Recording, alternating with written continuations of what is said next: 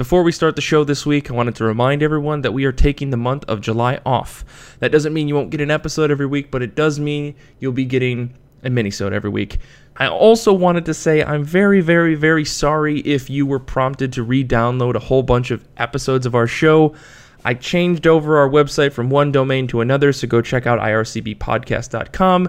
But because I did that, it may have caused your podcatcher to automatically download a whole bunch of episodes. So you could totally go and re listen to those, but you should mostly just accept my apology because I feel really bad about it. I thought that I had figured everything out so that this wouldn't happen, but nonetheless, sorry about that. This is a fantastic minisode. Get ready for a bunch of awesome minisodes for the month of July, and we will catch you at the beginning of August with some very exciting news.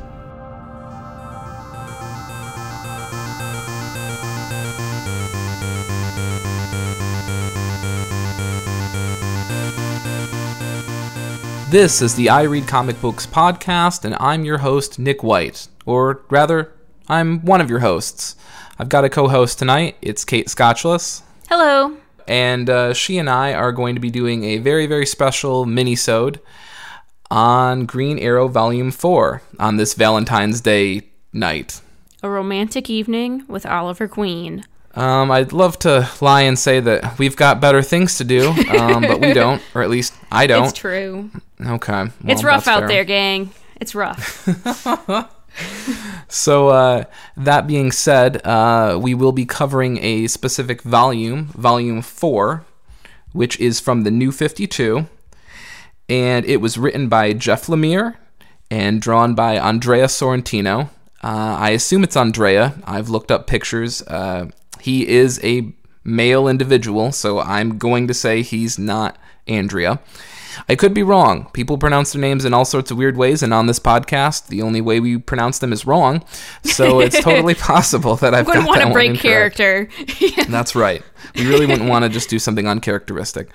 Uh, so, for those that are interested in picking up the volume in question, again, that's volume four of Green Arrow called The Kill Machine, written by Jeff Lemire, drawn by Andrea Sorrentino, colors by Marcelo Maiolo, uh, and it collects issues 17 through 24 as well as 23.1. I know it's on Comixology, and there are obviously other places to get it.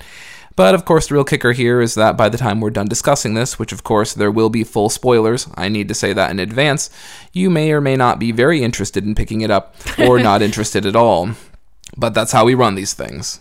So Nick pitched this to me as the this is where you should jump on because for the last oh, however no, long I've known Nick now, uh, we've had the great debate over who was the best comic book archer. Uh, clearly Kate Bishop, but you know we'll do Green Arrow just because we're already started on that, I suppose. But he said I should read Green Arrow, and I agreed. And he said this would be the jumping on point. So I said, Are you crazy? Who starts at volume four? And he said, No, no, no, I promise. So that's how we ended up where we're at. And Yeah. Go ahead. yeah, was there a particular reason that you like this one above others? Sure. Um, I mean, you're probably wondering how I thought it was a sound decision to start at Volume 4 in the first place.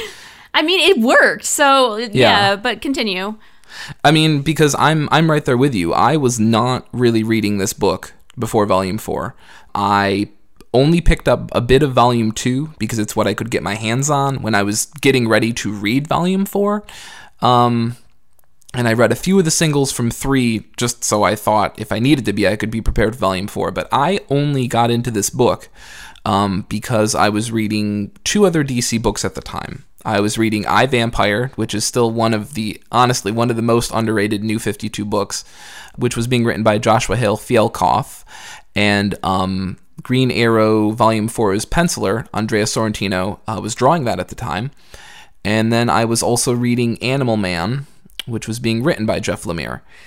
And so when I heard that the two of them were getting together uh, to work on Green Arrow, I thought, well, I'm excited, even though, gosh, these two are working on like really weird, really niche properties for DC, aka DC's like C list superhero book and then DC's vampire book. Um, so to see them on on on Green Arrow uh, in its own right just seemed very very bizarre. But uh, you know, you you follow people, and uh, that's how I ended up starting it. Really. So, I had never read any Green Arrow before. He'd shown up in some team books I'd read, but Yeah. he's pretty superfluous in those since, you know, Superman and whatnot. Yeah. I mean, he Yeah. legit has the same problem as Hawkeye, and they're both like, trick arrows though, bro. And you're like, mm, really? I Yeah, mean, yeah, yeah. I mean, like, there's they're there's better in their solo books. there, yeah, they're much yeah. better in their solo books because they're less ridiculous. They're not paired up against, you know, super beings. So for me, this worked as a jumping on point plot wise because essentially the the first issue of this trade is burn it all to the ground. Um, it Yeah. really scraps everything that had happened before it um, and creates a new origin story more or less for Oliver Queen. I'm gonna forget character names here, but it's it, we are starting with him finding out his he's lost Queen. Is it Queen Industries? Or am I mixing that up? Queen with Stark Industries, Industries. yep. Okay. That's right. Yeah. Wow, almost like they're the same as Iron Man. Anyway, so that's been right. he's lost DC that. makes jokes about comparisons to Batman. Yeah. Yeah. Uh, so they've they've lost that his money basically because he's what like a rich playboy again, almost like Iron Man. Um, Mm-hmm. but then he's framed for murder, and oh my god, it turns out Dad didn't die in a helicopter crash. Something else happened. What happened? We have to find out. And so you also lose all the you know supporting characters on his team, or so you think. Uh, whoa, pause for a moment. This is where we remind you that all these episodes where we go in depth on a certain book involve full spoilers. So Yeah. S- stop Yep. if you don't want full spoilers and then come back when once you've read it. Otherwise, here you go. So he thinks everyone's been blown up, right? Turns out they haven't, but he thinks that. Um, but mostly, aside for, aside from that girl, what's her name? The programmer. Naomi? Yeah, aside from Naomi, everyone's dead. His fortune's gone, and his island story turn backstory turns out to have been fabricated. So it works plot wise because I definitely could get what was going on because you didn't need background knowledge, but it didn't work as well emotionally for me because it does you does come in assuming that you already are emotionally invested in the characters and their relationships. So scenes that should have had a big emotional punch, like watching characters get murdered or blown up, um, don't pack that if i mean if you don't know Sure. who they are what they're doing and stuff but even later as he's going on about like there's a lot of stuff where he's talking about his loss of identity essentially and his he's re um establishing to himself in the world who he is and finding out that actually he's kind of a shitty superhero he keeps getting his butt kicked um and i think if i had been more invested in him as a character that would have played differently for me you know what i mean so yeah. I mean, I, I think the issue is that what you're describing is exactly what readers who had read volumes one through three were feeling too. That's sort of the issue. oh Uh, that they weren't invested either Yeah, yeah, Oh. exactly. that's why they You blew know. it up okay that makes right. more sense So I mean, you, you can say I didn't connect with these characters. I'm not really. It's not really clicking with me. And the problem is, Yeah. active readers were having the exact same problem.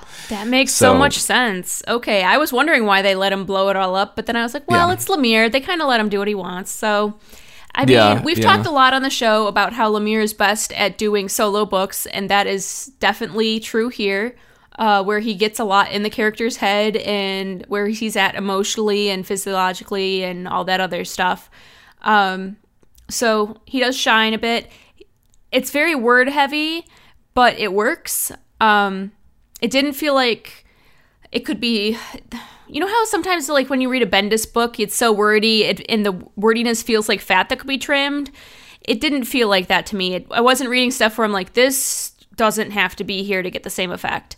Um, I, it did all feel like it needed to be there. Did you have that same? Yeah. Uh, No, So- I mean, I, I, I agree. I agree. Yeah. Um, it, it didn't really strike me. Um, it's definitely not as wordy as some books, and I don't think it's as wordy as some of even some of Lemire's other books. Uh, but I think that really has a lot to do with him allowing Sorrentino and Maiolo to actually do a lot of the heavy lifting um, with the panel work. Uh, Yeah. And they do at the beginning I was ready to tell you to pick a different book because the art was so awful to read. Well, it was really hard to decipher on my tablet and Oh, to be fair, certain stuff works a lot better on tablet. Um versus paper and this and that. But certain styles of art can be really tricky on a tablet, especially with the reader I was using. I got this from the Hoopla app, which makes zooming really tricky. And so the you have like the hyper detailed pencils with the heavy ink and some muddy colors at the beginning, and it is just a rough look on digital. But it, so so at first the action was hard to follow, especially all the little cutscenes and stuff at the beginning. But it got a lot better to the point where I assumed that there was a colorist change because that was the really s- striking difference was the color work got so much better. And then when we talked about it, you were like, "Uh, nope." Yeah, nope. Same same team through and through, all the way through. I am curious, like were there any sort of things towards the beginning that you were sort of thrown by? Like when you, you know, when I was going through and rereading it, I sort of went through with one of my core focal points being trying to figure out if there was anything that I thought you were going to sort of stumble over. And the only thing that really occurred to me was, and I don't know if you remember this, a couple times at the beginning they mentioned something called the Q core. Uh, it probably gets three or four mentions towards the first issue or two. That's about it. Um, and that's sort of his own little private project that he'd been working on um, in the first couple trades. And all you really need to know is that was his his his focal point, and it blows up. So who cares anyway? Yeah, really. I, that's where I was at. It was like it instantly get blown up along with his other properties. So you're like, oh, okay. And they do mention that it was his pet project and this and that. So Right. I didn't. I I definitely was coming into this knowing. You, you had said that basically everything gets blown up in the first issue, and that was one of the things. So don't worry about those things. And so I just didn't worry about looking up what they were when stuff went kaboom. So and, well, and characters getting you know whacked. What what with uh, was it Emerson's name? His name.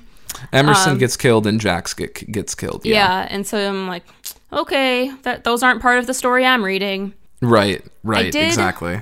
Get a well, it had the same thing. Anything where you're like, essentially, your pilot episode is with, with the first issue, where it's like basically it spent blowing everything up. So that one was really boring for me because I had no emotional investment in that stuff. But once it got going into the news story, it became a lot more engaging for me.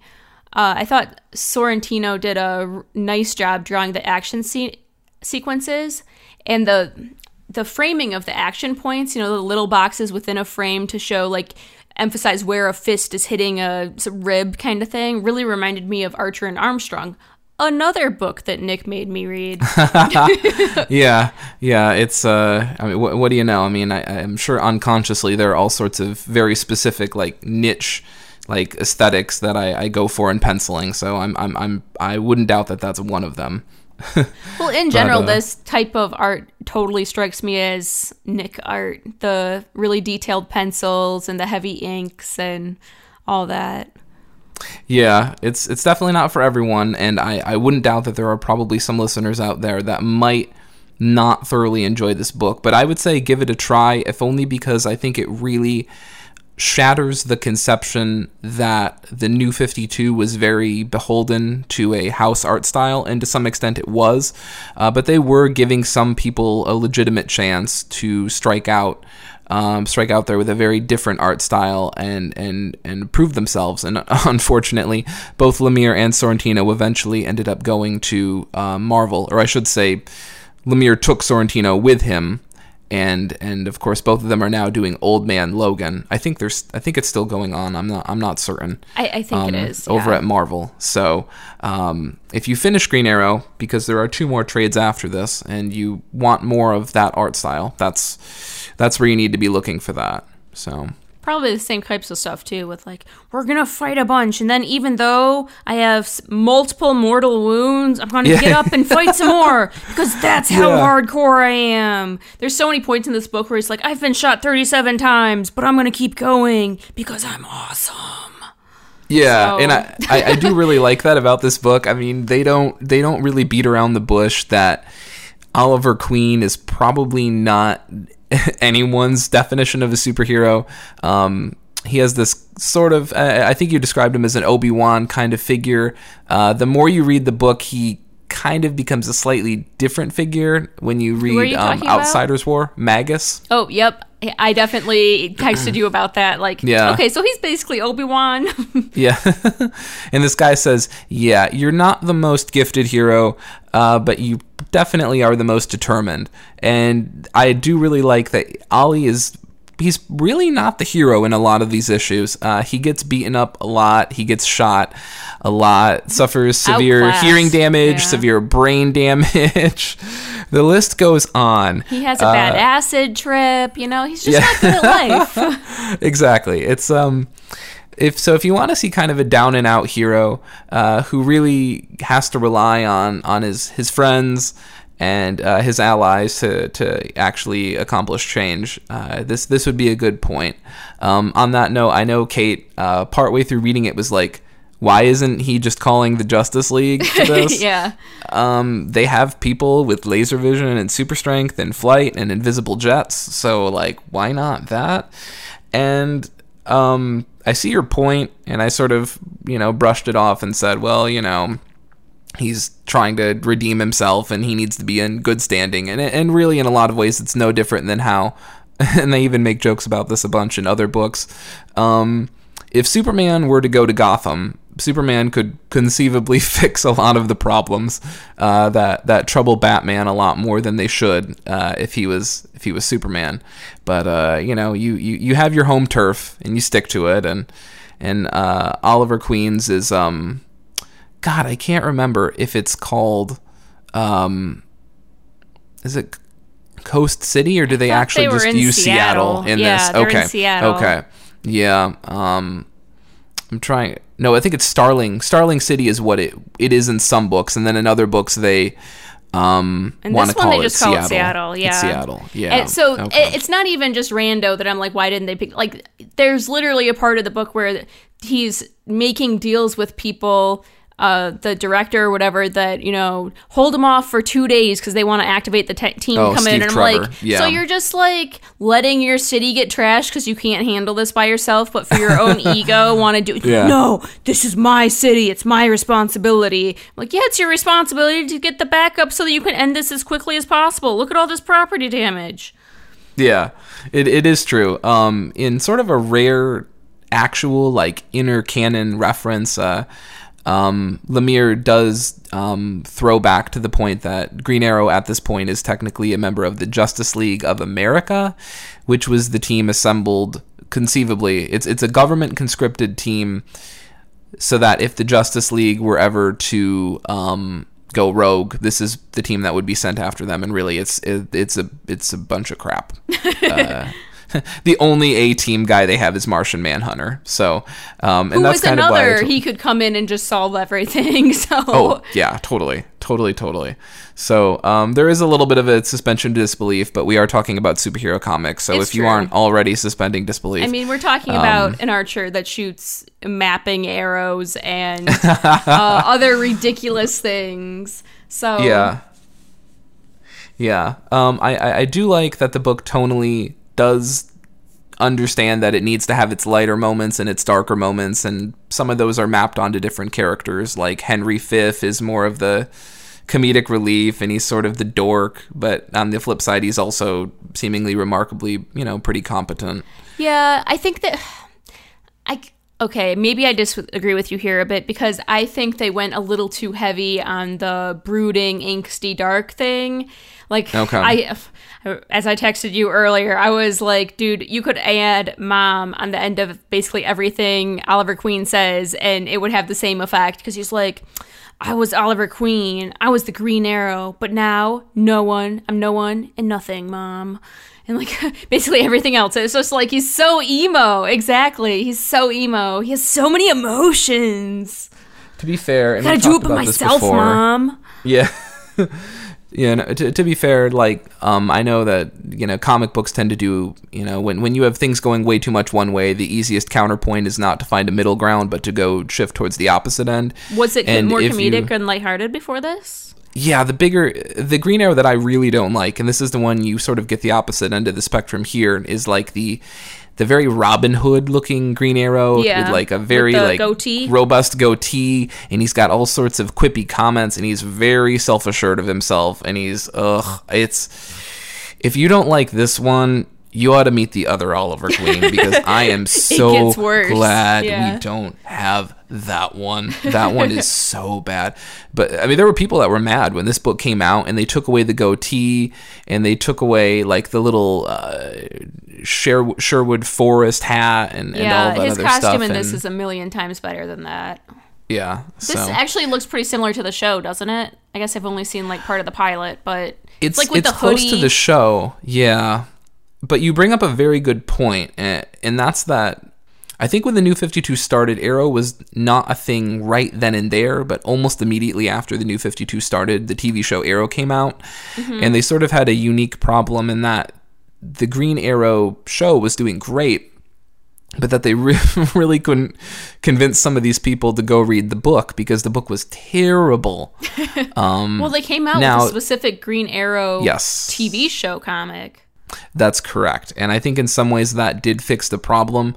Uh, but they it also sort of embarrassingly highlighted the fact that they couldn't get their shit in order um, and get the book off the ground because right out like right out of the gate we're talking right at the beginning of the new 52 this book goes and switches between a couple writers within its first couple issues the main artist is gone by the end of the first arc um, and the problem with a book like green arrow at least this is this is my quote unquote professional take on this is that with certain lower profile books if they don't work you can just cancel them problem solved but with something like Green Arrow, you're dealing with a book that's high enough in prominence. It's not quite a Justice League, it's not quite a Batman, but it's definitely in that tier for me with like Green Lantern uh, and Aquaman and the Wonder Woman Yeah. solo book that you can't really cancel it. You don't have a choice. Whoa, whoa, whoa! The only thing you can do is fix this, it. but yeah, Well, like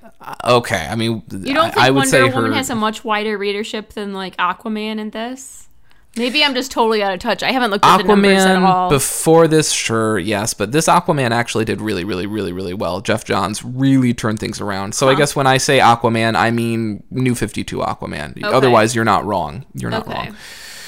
So the problem was they had to fix this book. They, there was no way around it. So what was your favorite part of it then? Like what did you think that you obviously you think they did well in fixing it because otherwise you wouldn't be recommending it to people. Right, What did right. you think they did a good job with? What made it so much better? Okay. Yeah, th- there's definitely a couple things.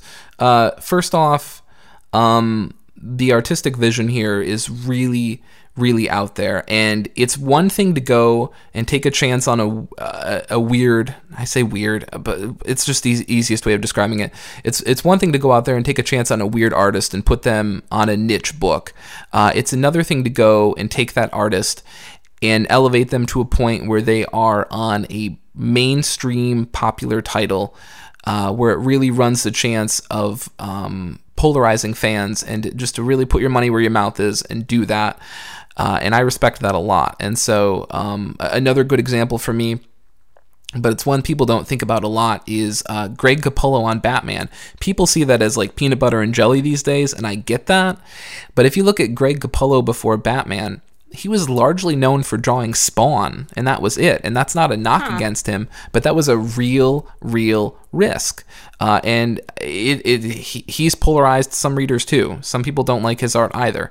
Uh, but yeah, one of the main things that I really like about this book is it's an unconventional art style on a very mainstream book. Uh, beyond that, I like that Lemire um, really stripped the character down uh, and sort of made it an introspective um, sort of psyche look at at Green Arrow as a character uh, and what makes him tick. And he isn't afraid to make him a loser. He isn't afraid to say that he's really a rich guy who used to have rich toys uh, and now doesn't have any of that. And what do you do when that's the situation you're put in? Um, so I find that really fascinating. Uh, the other thing that you don't see all of in this volume that I really like, um, but you see more of it in volume five, which is the Outsiders War, uh, is that he attempts to really give Arrow a bit of a deeper m- mythos. Yeah, a a mythology that to fit Yeah. into. Yeah.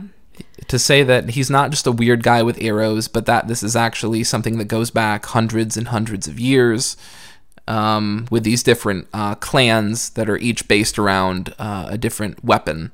It reminded me of the Wonder Woman uh, Volume 1 Blood from the New 52, which came out uh, just about exactly a year before this volume uh, did of Green Arrow, where they took, like you're saying, an unconventional artist. For that one, it was Cliff Chiang, which isn't of he doesn't have a really traditional hero style.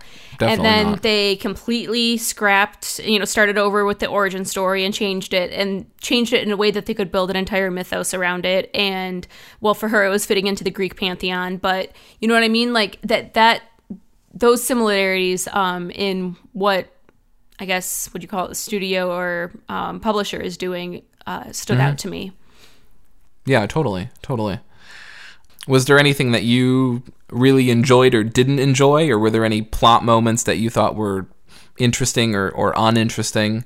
Um, I admit I only found out today, I forgot, that I thought Count Vertigo was actually an original creation of theirs, uh, but it turns out he actually goes all the way back to the 70s. So, I mean, go figure. What, what what was your what was your just initial take on all of that? Yeah, once once you actually got we got to the Count Vertigo stuff and the crap, which dragon is she?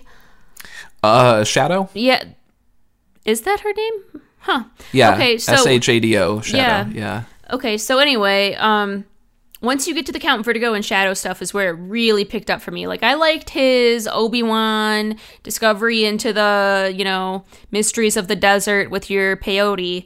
Um, the the tripping sequences were really well done artistically. Yeah. But oh, then yeah. once, but plot wise, once you get to all that count stuff, that was what was really engaging for me. And then you get his backstory and her backstory and the big revelations about your dad had an affair and you have a half sister and she's super murdery.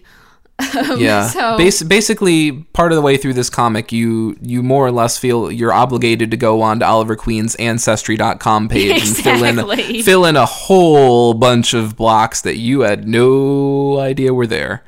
Um, I, I thought we were gonna get like a, a Leia Luke awkward moment where she's like, "Oh, you rescued me," and then it's like, "Oh shit, we're related." a la Back to the Future. Um, but uh, uh, thankfully that that that doesn't happen. But um, no, Shado is really cool. I really like Shado's uh, introductory se- sequence. I really like when they give her backstory about how she met. Um, Jesus, what is Oliver's dad's name? Who knows? Mr. Queen. And how like they sort of do it, and it looks a lot more like Japanese woodblock Yeah, um, that was a really interesting on choice. sort of a scroll on a Yep. kind of a scroll text, textured um, background and she's really interesting because in a way she sort of represents a lot of people's ideals of what green arrow is in terms of her competency in terms of her fighting style uh, in terms of her just combat ability like she should be green arrow Oh yeah, uh, and her not personality wise, she's a much tougher, less sorry for me, less you know moody. She's just like there to get the job done and really tough and competent. Um, her scenes fighting the Komodo dragon, I thought were incredible.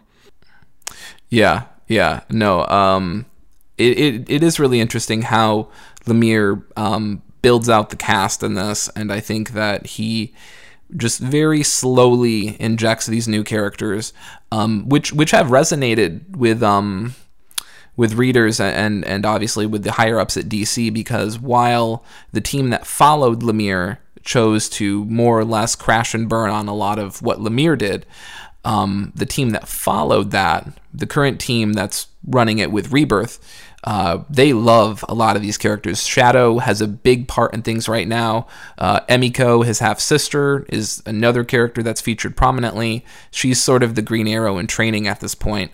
Um, and uh, Naomi's in it, um, as well as Fifth and other characters. So uh, clearly, um, a lot of what Lemire created uh, has stuck, which which is really interesting because I think in this day and age, especially with a lot of these legacy books, um, there's a real temptation to always go back to the well um, and and draw something up that maybe hasn't been seen for ten years, and the whole idea of actually creating new things you know it's it's risky. It's risky. And you have that old readership that gets all bent out of shape when you do it. So Yeah, you're absolutely right. And they tend to be the vocal minority too. The the uh, comic bros online crying and Right, moaning about right. stuff. Yeah.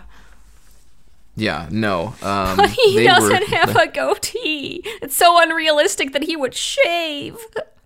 Right. yeah. Oh man. So, did you keep reading from here? Have you stayed on with the Green Arrow book all this time, or is this something you kind of come and go from? It's a good question.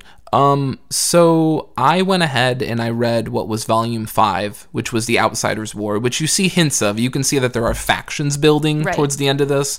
You know, the guy who's in charge of the Axe clan or tribe, I can't remember. I Speaking think of there's which, clans within tribes. Would make an awesome video game with all like you, you pick your faction and then work your way up to the top, and you're like fighting for membership and all these hidden secrets and this and that, The and searching for yeah. artifacts. It'd be awesome. DC, get on it.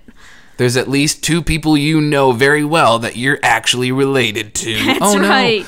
Figure it out. Flirt accordingly. Yeah, yeah. Be careful. Um, yeah. So you have these factions building, and that really comes to a head in the Outsiders War, uh, which is really neat because it goes ahead and it ropes in a lot of characters that um, that people already know. Like if you've ever heard of Katana, who um, I think to some of our more um, less DC interested readers. Uh, she was in the Suicide Squad movie, or if you don't or can't or really don't want to see that movie, she's in the Suicide Squad poster for the Suicide Squad That's movie. where I've so seen go her, look yeah. that up.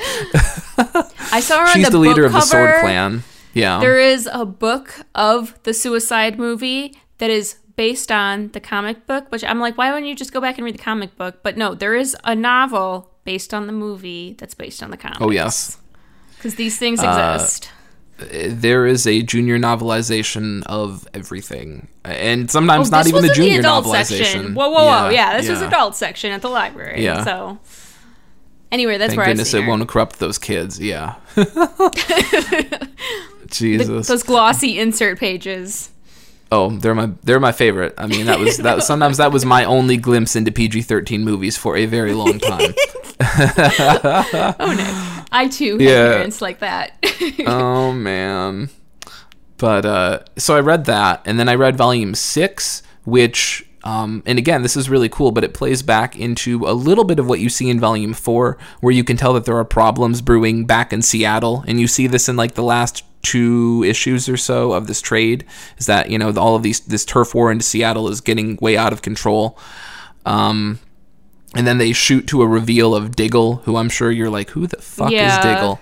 Um, and I don't think he was actually a character in the comic before now. It was just that he was created for the TV show um, and was massively popular, and so they roped him into this. Um, I'm going to speculate here, but I do believe he is actually named after uh, the comic book writer Andy Diggle.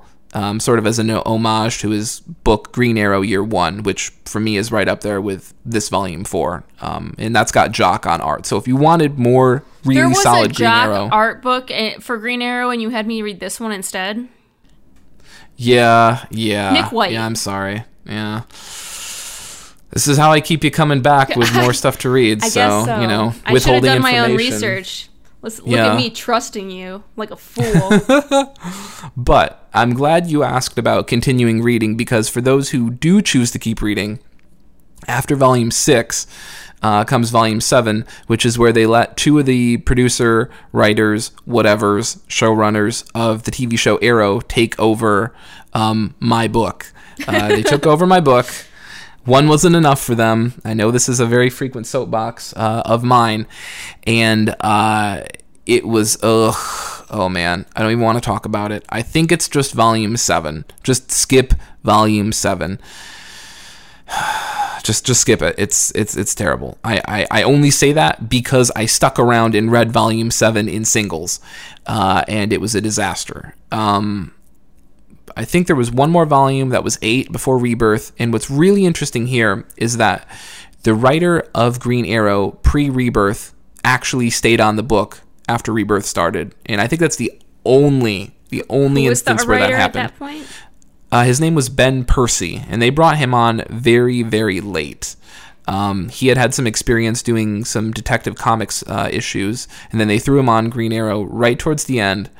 Um, probably only, probably only wrote about four issues, five issues before the New Fifty Two ended. maybe they felt that that was not a fair shake, so they left him on. Um, but he he is doing a great job with that book right now, and and, and you know if if you want another great arrow recommendation point, that would be another fantastic one. I won't lie, there's a lot of Green Arrow out there that is very unappealing um, in my mind because and and I get it. Like he wears green, he has arrows, they do funny things, he hides around and shoots people um, with arrows. Uh, how much appeal can that have? But it's one of those things that, when done right, uh, can actually be a very interesting book. In the same way that Batman, um, lacking powers um, but having lots of money, uh, somehow manages to work out okay in the end. Yeah, I feel like for any superhero archer, they work well as a street level hero. They don't work so well Yeah. once you're fighting supervillains and monsters and this and that. But as a street level hero, it can be fun. As like a stealthy, I'm gonna shoot you. Well, in, in, in that vein, um, are, are you thinking that you would go read uh, five, or is this uh, is this the starting and stopping point for you? Um, I mean, uh, my feelings won't be hurt. I will silently judge you, and I'll hold a grudge. But I mean, in terms of just conventional feelings being hurt, um, you know, pro- probably not. It's like, by the way, our next hangout is canceled. Um, yeah, I, if I didn't have an enormous backlog, would probably look up the next volume. So, as you know, I got this from the library because that's what Right. I do, and they do not have volume five on Hoopla to just What? keep going. I, they have, so, it's so weird. That's They'll have like we weird. That- have that is weird. volumes two and seven of this run. Have fun, and you're like, what the hell? But anyway, that is how it exists. Like they don't act, they have they don't have one through three either. They just have four.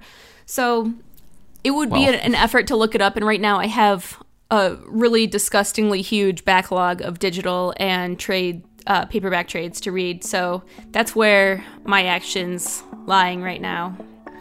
But otherwise i don't know. Maybe. We'll see. Keep hassling me about it. Along with the fifty thousand other books that I've, um, you know, queued up for you. Like so. Kate come on. Look at this bloodshot art no Yeah, come and on, then he's look like at this, no look, look at at this this." dog look at this dog in bloodshot don't you want to read it now Yeah. i'm like ugh no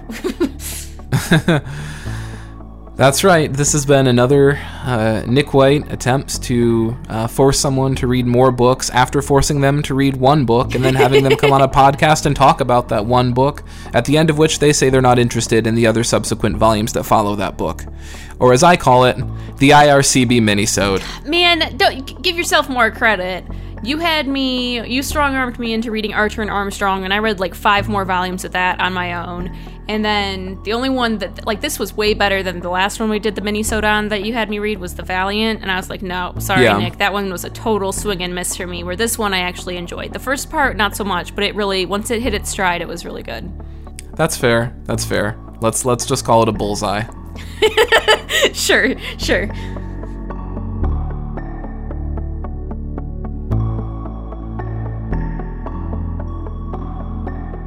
Thanks for listening to the I Read Comic Books podcast.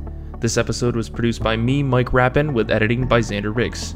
Special thanks to Kate Scotchless and Nick White. The music in this episode is brought to you by our favorite band in the universe, Infinity Shred. You can find Infinity Shred at infinityshred.com, as well as on Bandcamp at infinityshred.bandcamp.com. If you enjoy the show, tell someone about it. Rate us online, write to us. You can email the show at ircb at destroythecybe.org, and if you want to talk comics with us, find the I Read Comic Books group on Goodreads. We have a monthly book club that we feature here on the show, and we have regular threads about what comics we've been reading. You can ask us questions and comment on each episode at our subreddit, ireadcomicbooks.reddit.com. The entire podcast team is on Twitter, and you can follow the show at IRCB Podcast for updates and ridiculous retweets. But a great way to experience the podcast, including our back issue bin of episodes and our weekly pull list posting, is to visit us at our website. It's brand spanking new, and it's at a new domain, ircbpodcast.com. Until next time, from all of us here at the show, thank you for listening.